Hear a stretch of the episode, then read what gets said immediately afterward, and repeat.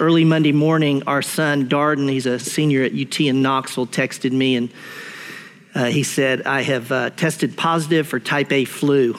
And uh, he's on Tamiflu, et cetera. Within less than an hour, I got a call from Lisa to say that Sally, our 16 year old, who's at Franklin High, had just tested positive for strep and the flu. This is on Monday. And uh, so, you know, on, on those flu things, I, I, it happens, right? We go through flu season every year, and uh, I'm not generally that concerned, but I was a little more concerned this year. Why do you think I'm a little more concerned this year? Yeah, it's the, the severity of the flu season. And, you know, no laughing matter is, uh, you know, so many, three times the number of children have, have died, you know, infants, et cetera, this year, and, and, and I think many, many more adults. So it's very, very serious. And it got me going down a path of, well, these things, uh, I wonder what the big uh, diseases were or you know, epidemics that have uh, plagued the history of the, of the world. It seems we go through these every year. And I've got the top three. The first one's the Black Death. It's, uh, it was 14th century. It killed 20, uh, 25 million in Europe in four years. Four years, 25 million. Some think it went as high as 200 million and, you know, wiped out half of, of Europe's population. It was the bubonic plague. That was what this was, the Black Death.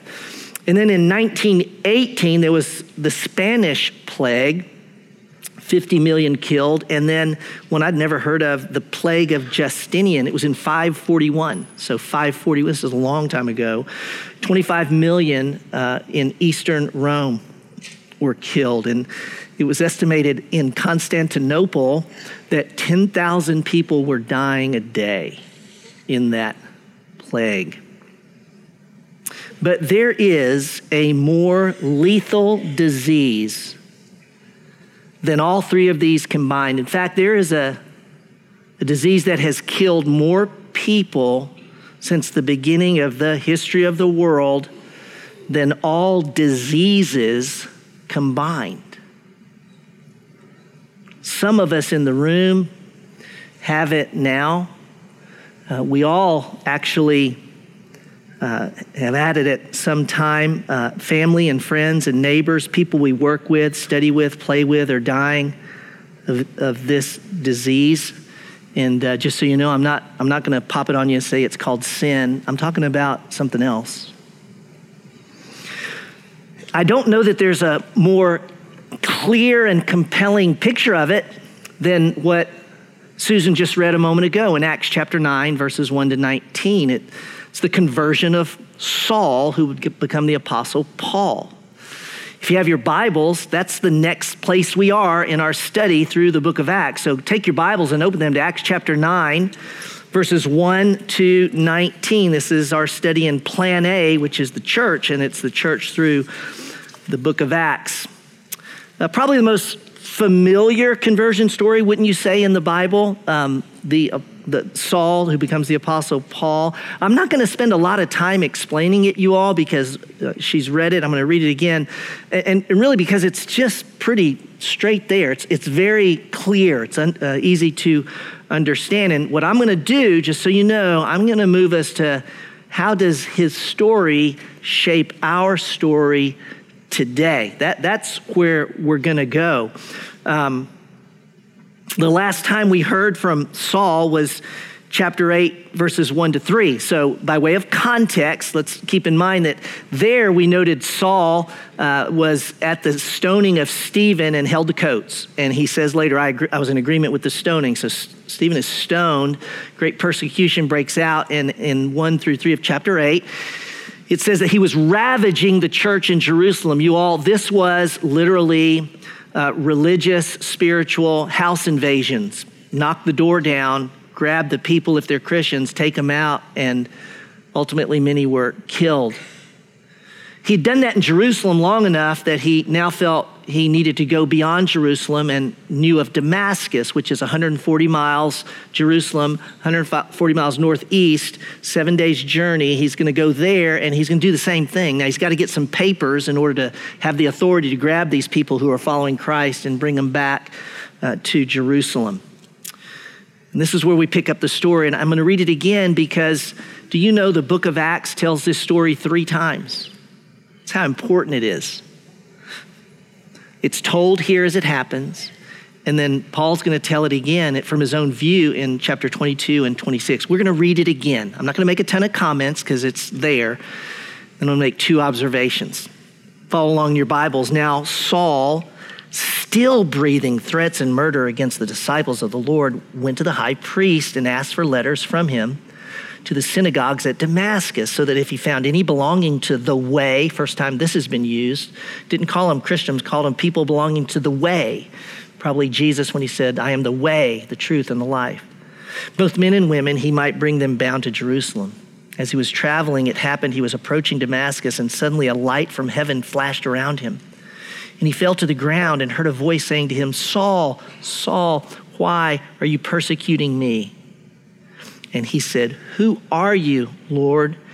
And he said, I am Jesus, whom you are persecuting. I want you to stop there, and I want to remind us that Saul had not touched Jesus in the sense of he had not done anything to Jesus in his mind, but the fact that he touched a Christ follower was literally to touch Jesus himself. Let's keep that in mind as we speak of one another, how we treat one another. And I'll go a step further. The church is made up of the people of God together. So when we start saying things about a church, I mean, I'm trying to catch myself in this. You know, I can, I want to be careful what I say about the church, people, because it is to say that very thing about Jesus inseparable. And he said, Who are you, Lord? He said, I am Jesus, whom you are persecuting, but get up and enter the city, and it will be told what you must do. The men who traveled with him stood speechless, hearing the voice, but seeing no one. Saul got up from the ground, and though his eyes were open, he could see nothing. And leading him by hand, they brought him into Damascus, and he was three days without sight and neither ate nor drank. I, I just want you to have the picture that Luke is giving us here. Saul is going to Damascus in order that he can take those who follow Christ, bind them, and then lead them back to Jerusalem. And in this story, we find that before he ever goes into the city, he is bound in blindness and must now be led into the very city. What a picture! The work of God in this story and in his life. Now, another person comes on the scene, and we don't even think of this guy very much. But oh my, where would we be were it not for this man? Verse 10 Now there was a disciple at Damascus named Ananias. And the Lord said to him in a vision, Ananias, and he said, Here I am, Lord. And the Lord said to him, Get up and go to the, go to the street called Straight and inquire at the house of Judas for a man from Tarsus named Saul, for he is praying. He has seen in a vision a man named Ananias. It's like vision within vision. He's, he's seen this vision of a man named Ananias come in and lay his hands on him so that he, he might regain his sight. Excuse me. But Ananias answered, Lord, I have heard from many about this man, how much harm he did to your saints at Jerusalem. And we all know already he, he's here and he has authority from the chief priest to bind all who call on your name. But The Lord said to him, Go, for he is a chosen instrument. The word's vessel. You'll see this in Paul's writings about vessels. He's a chosen vessel of mine to bear my name before the Gentiles and kings and the sons of Israel. And there you have an outline of Paul's life. He bore witness before Gentiles, kings, and Israel. For I will show him how much he must suffer for my name's sake.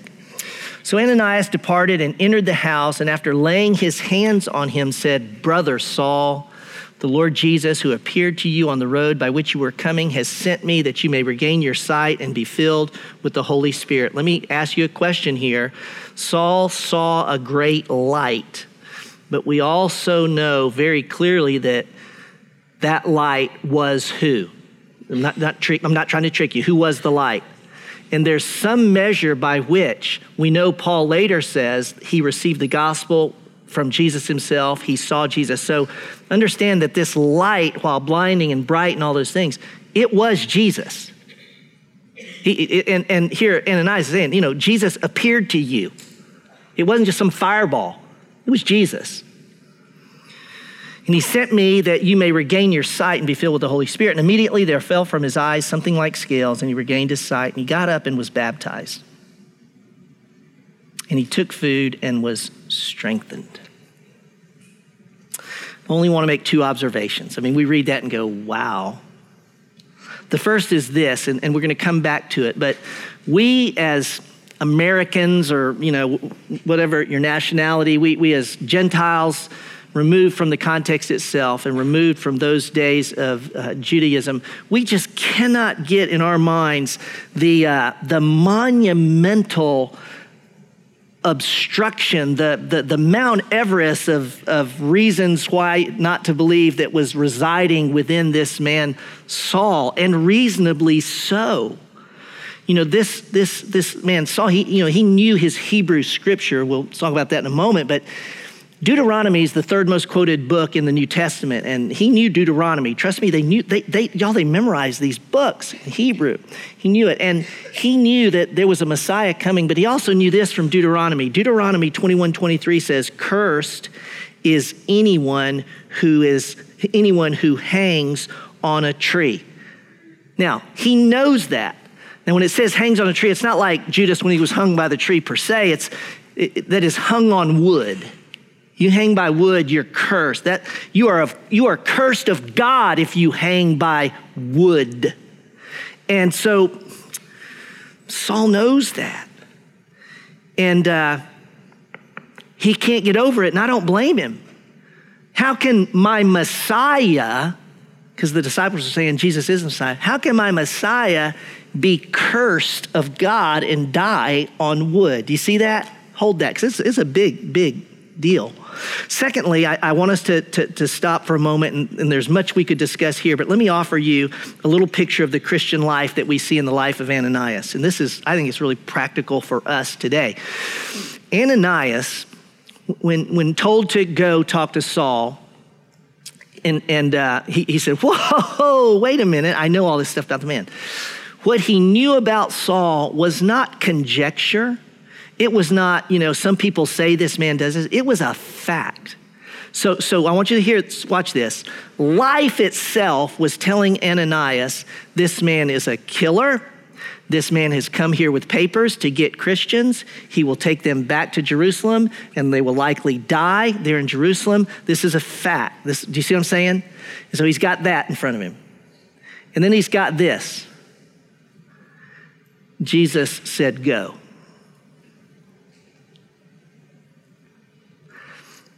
Is this, is this not life? I mean, is this not your life every day, my life every day? That life is like, I don't think so. Open your mouth. I, there's no way that'll, I can't do, take a step of faith. See, this is just, and I just living the Christian life. Life's gonna tell you one thing, and then there will be a voice, the Holy Spirit, Jesus Himself, the Word of God, that says this Which will you and I choose? Boom, there's the Christian life in a nutshell. And this man chose faith. Okay, got all that, Lloyd. I'm still waiting to hear what is this disease that has killed more people than every disease in the history of the world? religion. Religion. Uh, this is what's so clearly described in the conversion of Saul. What, we, what is this? What's this story about? It's about, this story is about religion. And you go, this is crazy. You can't talk about religion and be teaching the most religious book in the land. Well, I'll start with a definition. Religion is our best effort to reach God. That's called, that's what religion is. And I'll show, I'll prove it in a moment. But religion is man's best attempt to be acceptable to God. It's what we do to be acceptable to God. That's, that is religion. Now, take the, the, the great religions of the world. Uh, Hinduism, Buddhism, Islam, Judaism. This is this is, this is a fact. Hindus, they work towards spiritual perfection through devotion to, to deities, through meditation, dedication to ceremonies and rituals. That's a fact.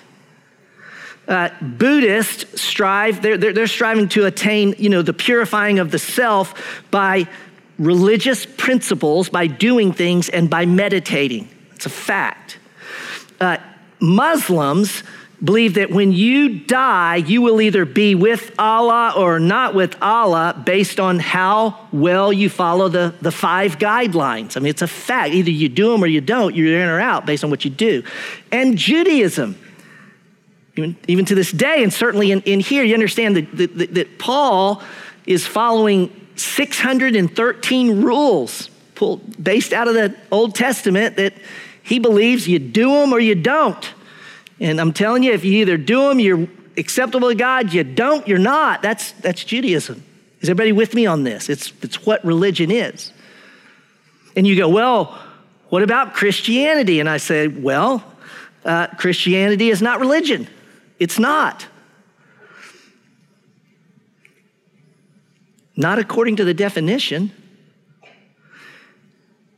Christianity is the only belief system in the entire world, not about our best effort to reach or to be acceptable to God. And by the way, let me say this the Bible, men and women, is not about religion. This Bible is not here to show you, you know, you got to do this in order to be acceptable or reach God. That's not what it's about. The Bible, think about this. The Bible is about not religion, but relationship. It's about God creating the world to be in relationship with man and woman, with humanity. That, that's what Genesis says. And then the Bible goes on to show us that that relationship was broken. It was broken. And then the rest of the Bible, you all, is all about how God chooses to make a way for humanity to be back in relationship with Him. Is that pretty simple? That is the story of the Bible.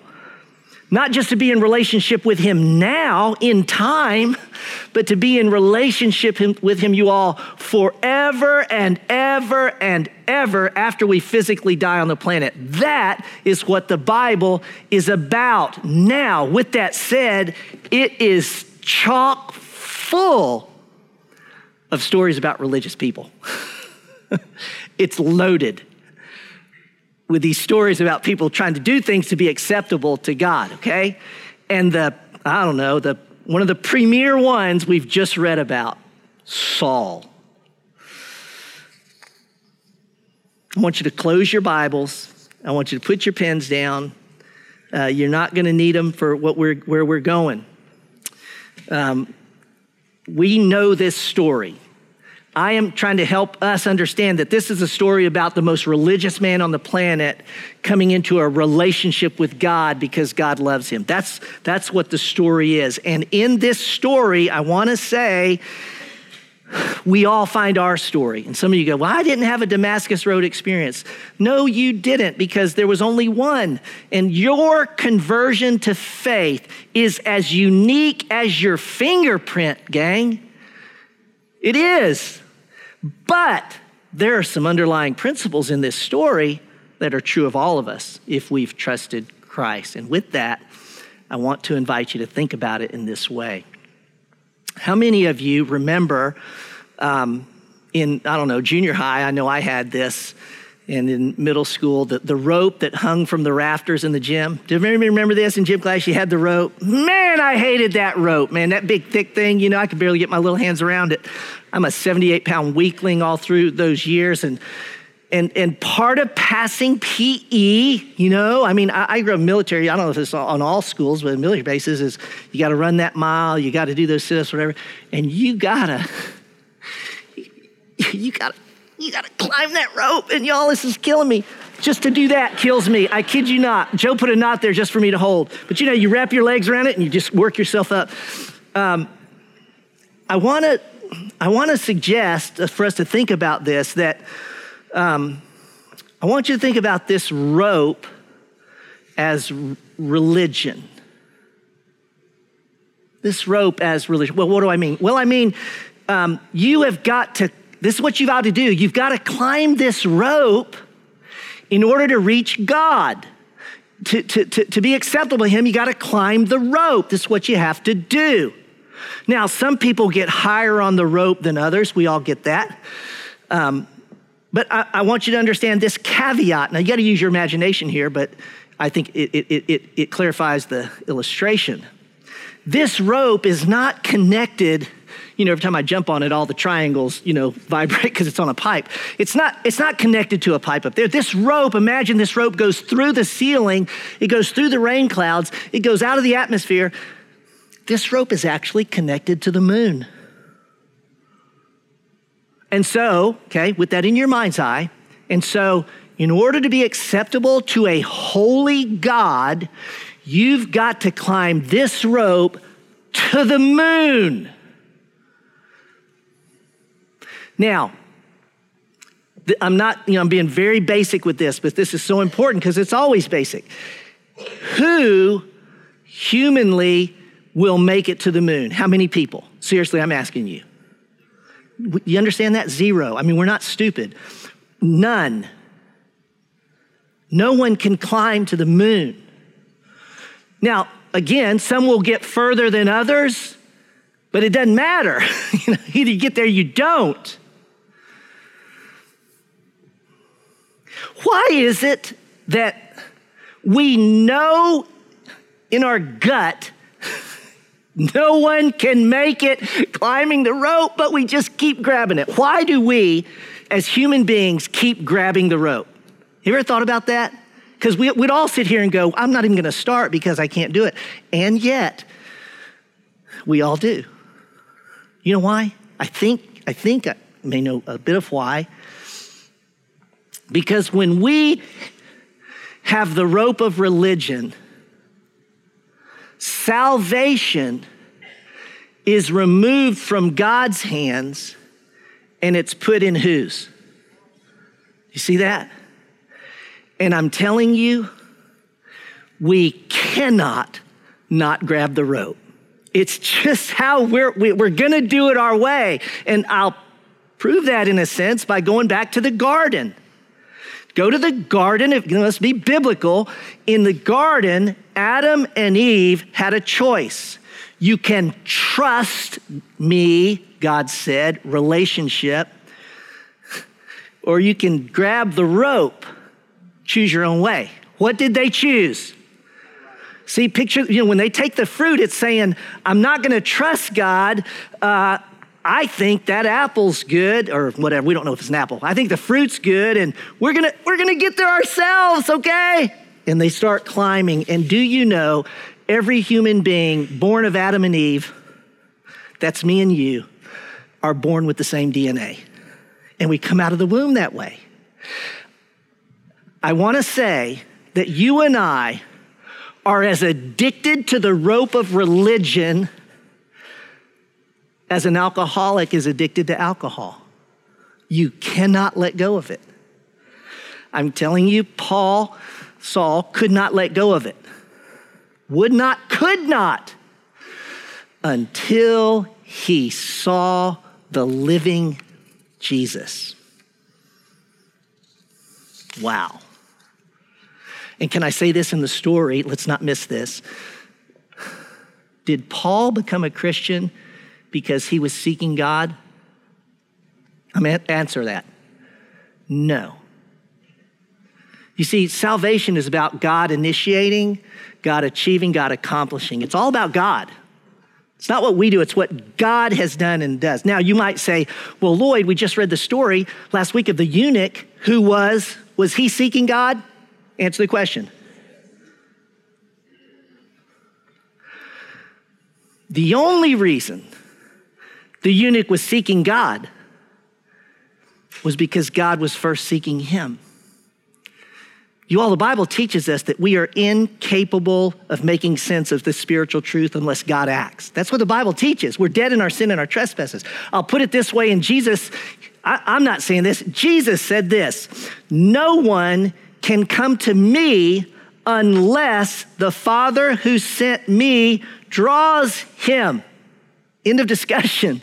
You can't, you can't come to God unless God comes and puts that want within you. You see, this is what we believe the Bible teaches.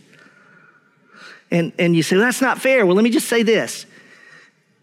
If you're sitting here today and what I'm saying about the gospel s- sort of makes sense to you, it's like your eyes are being opened, God is bringing you to himself. Don't stop. Don't resist. So, so you can't say that's not fair. What, he's, if, if you're here today, why are you here today? Because God is at work in your life. That's the only reason you're here. Because he's pursuing you. The gospel is good news because Jesus has done for us what we could never do for ourselves. I said it earlier. Y'all, if you paid for your sin, you'd, you'd be separated from God forever. Now, remember what I said earlier that for, for, for uh, Paul, for him to think, wait, there's no way the Messiah can be cursed on a tree. There's no way. And you know what? That is a fact. The law says that a man on a tree is cursed. Paul was so high up this rope, that was so in his DNA, and rightly so. And it was only when he saw the living Jesus did he see that Jesus was cursed but not in his own sin, but because of Paul's sin. That's the light that went on. He was cursed because he was carrying my sin, not his own. Oh my, Paul was never the same, never the same. You read his letters. He let go of the rope and embrace the cross. And he would say it over and over and over. What about you? Really, I'm serious. What about you? Is it what you do, or is it you've trusted what Christ has done? You know, he didn't see it, he didn't see the light until he saw Jesus. And, and that's always true. It's always true, okay? Now, some of you may say, well, I've never seen Jesus. And, and I would stop and I'd say, well, I, I would beg to differ in this way. If you were here last week, I know we all weren't, but if you were here, I want to suggest you saw Jesus. What do you mean you saw Jesus? You didn't see him in body. I would suggest you saw him in this way that when people stood up here on spontaneously, 40 people all last week, by the way, in all three services, came up here and said, I believe in Jesus Christ. I believe he died on the cross for my sins, and I want to be baptized and identify with him. You understand, they, they couldn't do that unless Jesus lived in them, unless they believed. What I'm trying to say is when you and I see another believer walk in faith, we, when we are cared for by another believer, you understand we see Jesus? Again, not in the body sense, as Paul would say here, but we do.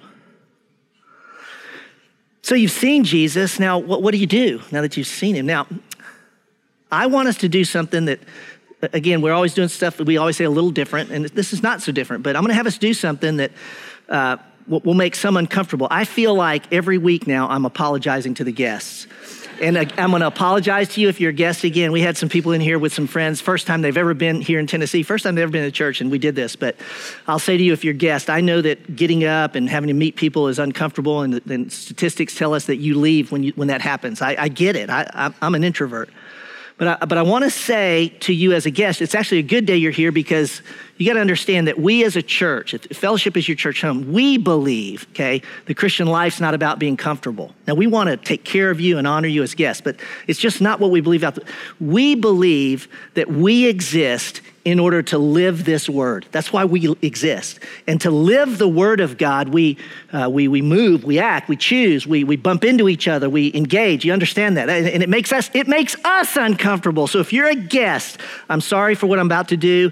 And I'll say to you, it, you're not the only one uncomfortable. There's, everyone in the room gets uncomfortable when we take steps of faith. With that said, I want everyone to stand. And um, we're going to do this, and I'm going to give you 10 minutes. There's no rush. And I'm going to ask you to do something. If you were here last week, you, you, you can answer these questions, and if you weren't, you can answer them. Why would we take time to do this? Because the people of God, when God, you know, when God did something, a milestone, did something unique in, a, in a, his people, they marked it. Uh, I'm not trying to do this to go back and relive last weekend. I'm not at all. But I am having us do something right now to, re- I want you to remember that. I want you to remember the last three weeks, quite frankly, and what God has been doing amongst and among us. And the way we're going to do that is we're going to talk about it. I had my small group Wednesday night, our fellowship group. We have dinner every time we're together, and I could, it was like holding back stallions. I was trying to get them to not talk about the weekend so that we could talk about some other things first, and then we got to talk. I'm going to invite you to talk with one another about what happened. Not to make, it's not about us, it's about what God did. And I've got three questions I want you to ask. The first is, what did you see? What did you see when you saw people get up, move, step, take steps of faith, things they said, whatever? What did you see? And then this is really big. Um, what did it stir in your heart? Hear me on this. To live the Bible now, some of you go, you know, I just don't feel things. I'm not emotional. I'm just going to tell you something. When we live the Bible, Jesus says we love the Lord our God with all our heart, soul, strength, and mind. It's not, we, living the Bible is not knowing it. It starts there, but it's living it. It's your affections and your deep desires, your longings, what stirs the word does that in us and we act out of that. Are you with me here? I'm not trying to get emotionalism, emotionalism here. I'm trying to say it's the whole life. That's who we are as a church. So what'd you see? What did it what did it stir in you? And then out of that, you see, we always ask, what step of faith might you take? If that you saw that stirred in you, what, what step of faith is God inviting you to take? Is everybody with me on that? I'm to give you 10 minutes to talk with some people around you. Do not talk to your spouse or a good friend. It's someone that you don't know as well. You're going to have to get out of the aisles to do it, and I'm giving you the time. No one's moving. I'm giving you the time to move and ask those three questions, as uncomfortable as that may be.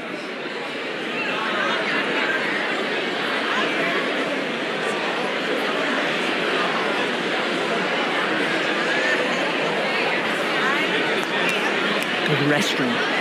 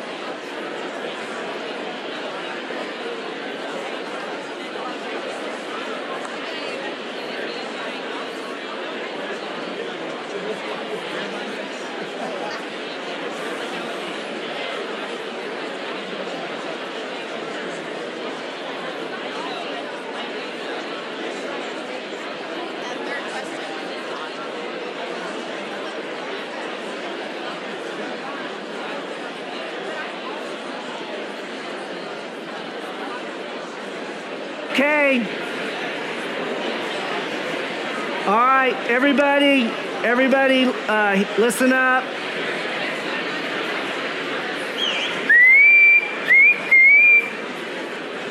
I did that gently.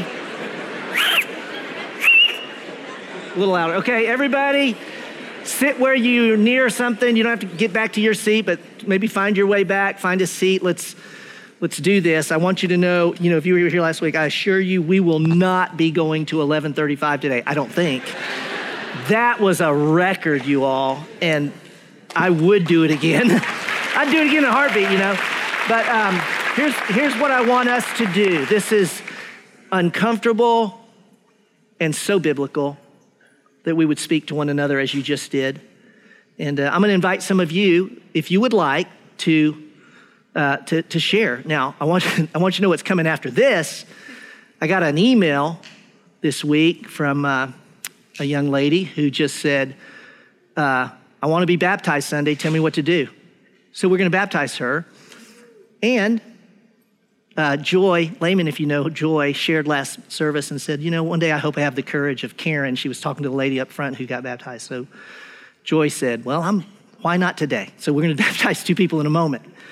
Now, with that, we're going to talk to one another because we're going to mark a milestone. We're going to mark something that 10 years from now we'll be talking about Super Bowl Sunday. We're not going to, I promise you, you're not going to remember who won it in 2018, but we're going to remember what God did in our midst we will remember what God did in our midst. So, with that, and by the way, yes, you can clap, Scylla, and uh, with that, you know, I've done this before, and I, you know, I've done this before, and I, you know, like I had to run out, run to the restroom just now. But what's interesting to me is, the last time I did this and asked y'all to turn to talk to one another, I ran into Brad Taylor in the bathroom last time, and lo and behold, I run into Brad again. You know, it's like, what? wait a minute, what's going on? Every time we do this, you end up in the bathroom. It's okay. Who would like to share? I've got a microphone over here, over here, and right here. And I'm just gonna, a, a number of you just stand up and share. What did you see? I just really want you to go there. What did you see? What did it stir? And what's the step of faith that might, that God might be inviting you to choose? Okay? Just lift your hand up and I'll, I'll get you a mic. There we go. Stand up and introduce yourself, please. I'm Diane Belbeck. What I saw was church. Mm-hmm. What it stirred in me is that I want to see that kind of church. I want to live that kind of church. Mm-hmm. I don't want to come in and be comfortable. I don't want to come in and sit in the same place, sing the same songs, say hi to the same people. I want to come in and see Jesus every week. Mm-hmm. Me too. Me too. Thanks, Diane. Over there, Joe, somebody. Anybody right here? I can get the mic to you. Hi. Okay, I'm already starting to cry. So. Okay. uh, my name is Jennifer, and I was here last week with my 15 year old son. Um, I was baptized on that stage. I was saved uh, in this room about nine years ago at 40 years of age.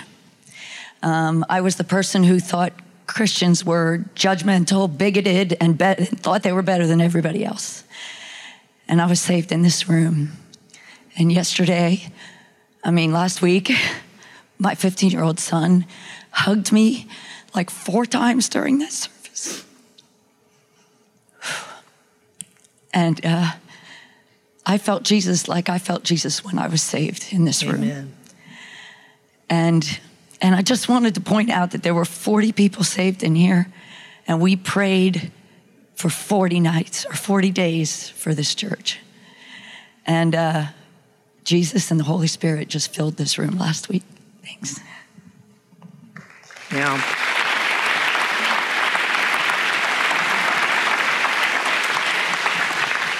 I just got goosebumps because I hadn't thought of that. Now, I have said to people, I think what we're seeing is what a fruit of the 40 days of prayer and fasting. But you know, there were 40 people baptized last weekend. And, you know, I had a guy stand up here last service. We were talking, and he just said to me, it, with tears in his eyes, he just said, I just want you, I just didn't say anything, Sharon, but I want you to know since the 40 days of prayer and fasting, I've never been the same. I'm talking about a man my age who's known Christ for 25, 30 years. God at work. Who else would like to, to share? Num- a couple more. You know, the Spirit was on this side too, I think, not just on that side. I don't know, but, or in the middle somewhere, you know, that He's at work. Anybody would want to share? What did you see? Yes, brother. Um, I just wanted to say that I'm actually new here. Um, now, now, this guy, so funny. He comes up to me last week and says, uh, I'm my first time here. oh. Um, but I just wanted to say to you Introduce- guys. tell 'em your name. Oh, my name is Sean Ewing. Um, I'm new to the Nashville area. I just came out here in uh, September. Um, but I just wanted to say that I actually thought it was pretty amazing. Um, coming out here, I know you said that was probably kind of crazy seeing something like that. You guys never done it, Hold that but microphone up there. um, you're a sorry. singer. You're, you're a musician. You can get that microphone away from. Um, but I just wanted to say that I, I thought it was really awesome seeing like the community, people coming together, people like just you know at different walks in their lives. You know, from people who've been in the community and in this church for a long time to you know the young children, just everybody you know taking that step. Um, you know, they thought that was the right time, and I thought it was actually very empowering. It and was. uh, I thought it was a really good experience, and that's why I'm back again tonight. Good. Sean, thanks, man. thanks for sharing.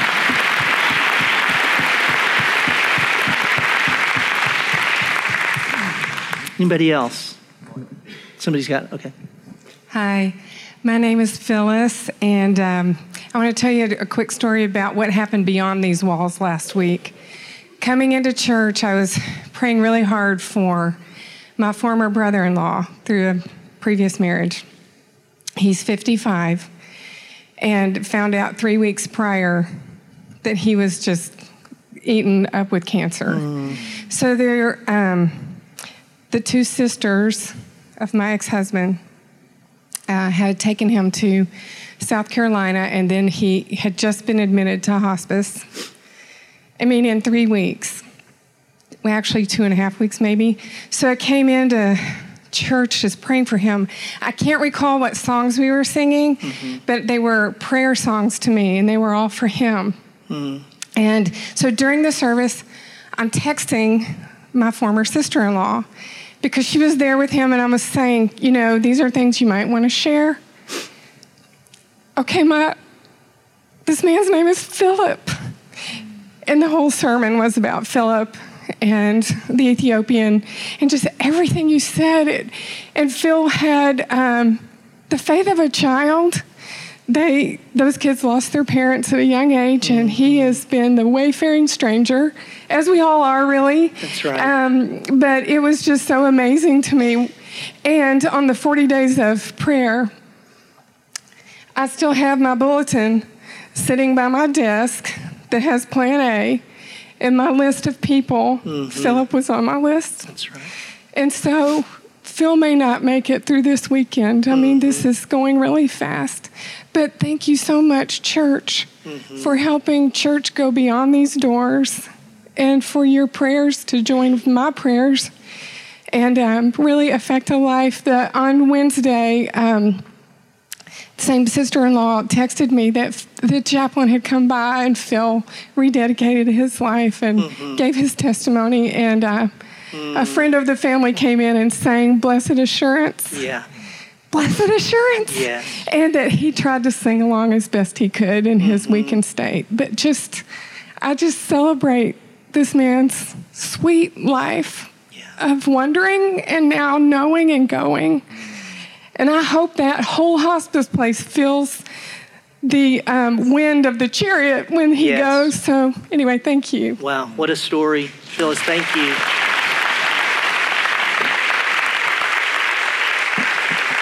Well, I would encourage you in your small group, wherever, you can continue to share those stories. We need to move on to these baptisms, but I could not say it stronger than you said it. I can only repeat your words. We don't exist for ourselves.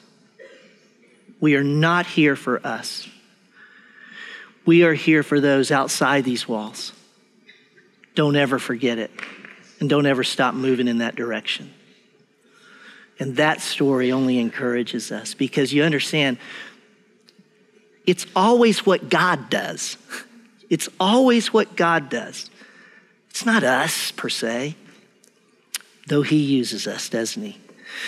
Well, the, the Spirit's moving amongst us. And so, uh, Christine, you coming out? Here we go. This is. Uh, I'm going to let you introduce yourself, but I'm going to have you step in, take your shoes off there, step in that water, and uh, you're going to face me. And uh, boyfriend? Yes. Tell me your name. Hey, I'm Jansen Milam. Make sure we're on here. Are we on? Are we on here? Okay.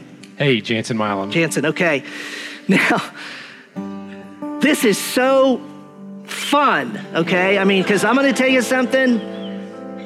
Church isn't fun for me a lot of times, or for any of us. The Christian life's tough.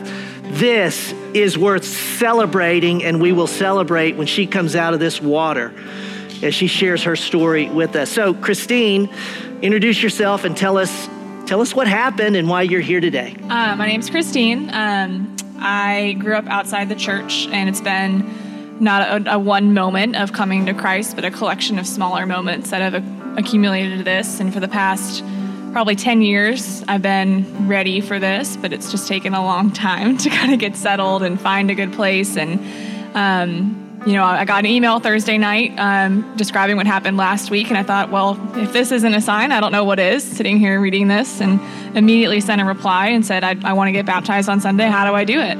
Um, so here I am. um, well, how do you, you, you come on Sunday and we put you in the water? You know, that's how we do it, right?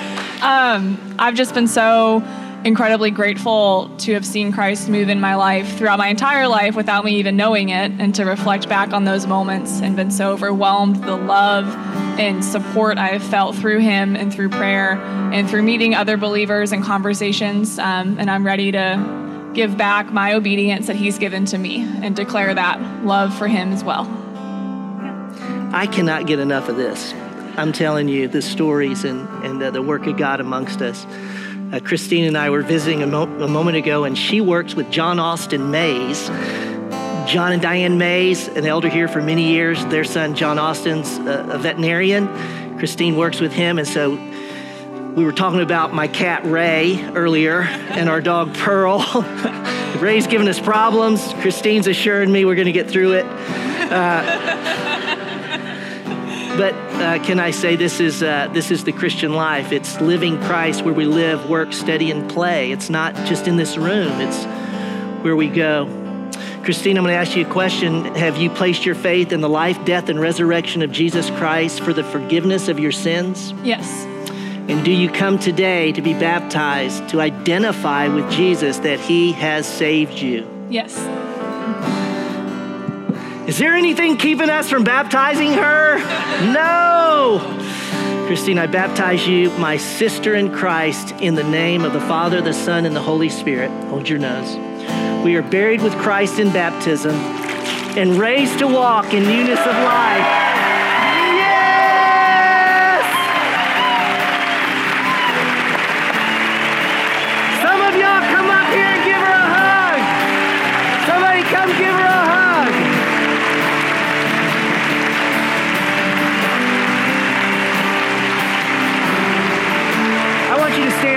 Want you to stand back here. Stay out here. All right. Well, look who came today. Joy Lehman, come on in here. Step in. You can stay stand. Let's stay standing. Let's stay up. Let's stay standing. You know, we're not going to go super long. Come on out here. Now, I want you, uh, I want, if you know Joy, you know, and even with, I want those who know, I, I wish I'd have brought people up for Christine, but some of y'all come up here. Let's gather around this. Some of you know them, you don't know them, you just want to come up here and say, I'm, I'm standing with you in Christ. Come on up. Some of you come up now, please. And let's uh, gather around. We want to be with them. So, joy. What I'm not not a plan. What a joy to see you today and hear you. Joy sat in last service, and um, Joy and Ken have been here a long time, but she she uh, shared just like you know how we just shared with each other. She stood up and shared, and she commented on her dear friend Karen who you wouldn't know this, but last weekend, when I stood right there and I said, you know, if the Spirit moves, come be baptized. Eight o'clock service, it's probably about half this size. This lady was the first to move. And I, and I, and I said when she was being baptized, I thought, y'all, this is a, a, a woman with all of her makeup on, dressed beautifully, and she has chosen to get up, walk in that back room in a tiny tent, put on a pair of black shorts and a black t shirt, and come out here and be baptized. I, I really do want to know because Joy shared what, what was going on in your heart, Karen. Seriously, I know I didn't ask you. I want you weren't prepared for this. No. well, what what happened last week for you? It was time. Uh, the it was the time for my confession. It was the time Yeah. for my calling. Um, it had been, I said, 13 years in the making, and so I was the eunuch. He was the messenger, and the miracle happened, and it was beautiful, and it was like a homecoming, and that's what fellowship is to me, home. Remember when you guys had the need wall Yeah. out there? I went out and thought, hmm, is there a need that I could help with? I picked up Joy's card asking for a small group to be a part of. And now she's in my small group. See, you, you, you're, you're, you're without words when God's at work. You know, you just go, I don't, I don't have the words to say. But Joy, I'm going to ask you to give us some words. Tell us what's been going on in your heart. What happened this morning that, you know, you, you left the 8 o'clock service or you came up to me and said, today's the day. I'll let you tell us. I have been very blessed by walking with so many people that know and love the Lord. You, my husband, people in my life, and I just, after Sunday, I said, no more excuses. If I can speak in front of people for my work and for my life, how can I not make this statement in this scenario of baptism? Because I grew up Catholic, so I was sprinkled, and I'm blessed. I'm blessed with my background. But I'm so glad to be able to make this statement today with all of you, not in front of you, but you're all here with me right now. And I appreciate being able to share this experience with all of you. Uh, Joy, uh, I had the privilege of uh, officiating Chelsea, their daughter's marriage, Chelsea and Jeremy. And, uh, and I have the privilege of running into Joy at Starbucks three out of five days of the week with your other group. Yes. Ken, do you want to say a word before we do this? Come on up here. Um, I'm just, uh, I feel very blessed. You know, I could clearly see the stirring in Joy's heart this morning, and you know, Lloyd up there saying, you know, when you feel the feel the the call to take the step, you know, you go, and I'm just so proud to see you take this step. Praise God. Amen. Um, um, you're going to baptize her. I'm going to hold these. Joy, have you placed your faith in the life, death, and resurrection of Jesus for the forgiveness of your sins? I have. And do you come today to be baptized to identify with Jesus, to say to the world and your family here that you identify with his life, death, and resurrection? I have. It is my great joy. Hold on, hold on. to baptize you, Joy, in the name of the Father, the Son, and the Holy Spirit. Now you're going to hold your nose there, and Kim, we're going to take her all the way under. We're buried with Christ in baptism, and we are raised to walk in newness of life.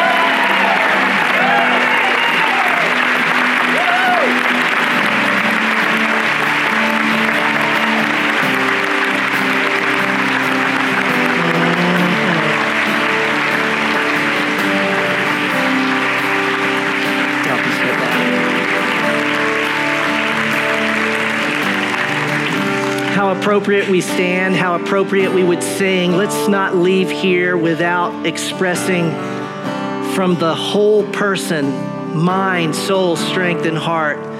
Oh God, we're not just grateful, we are overwhelmed because we have seen Jesus. Men and women, it doesn't get any more real than this, than that, than you and I walking together. Let's express that to our God who has saved us.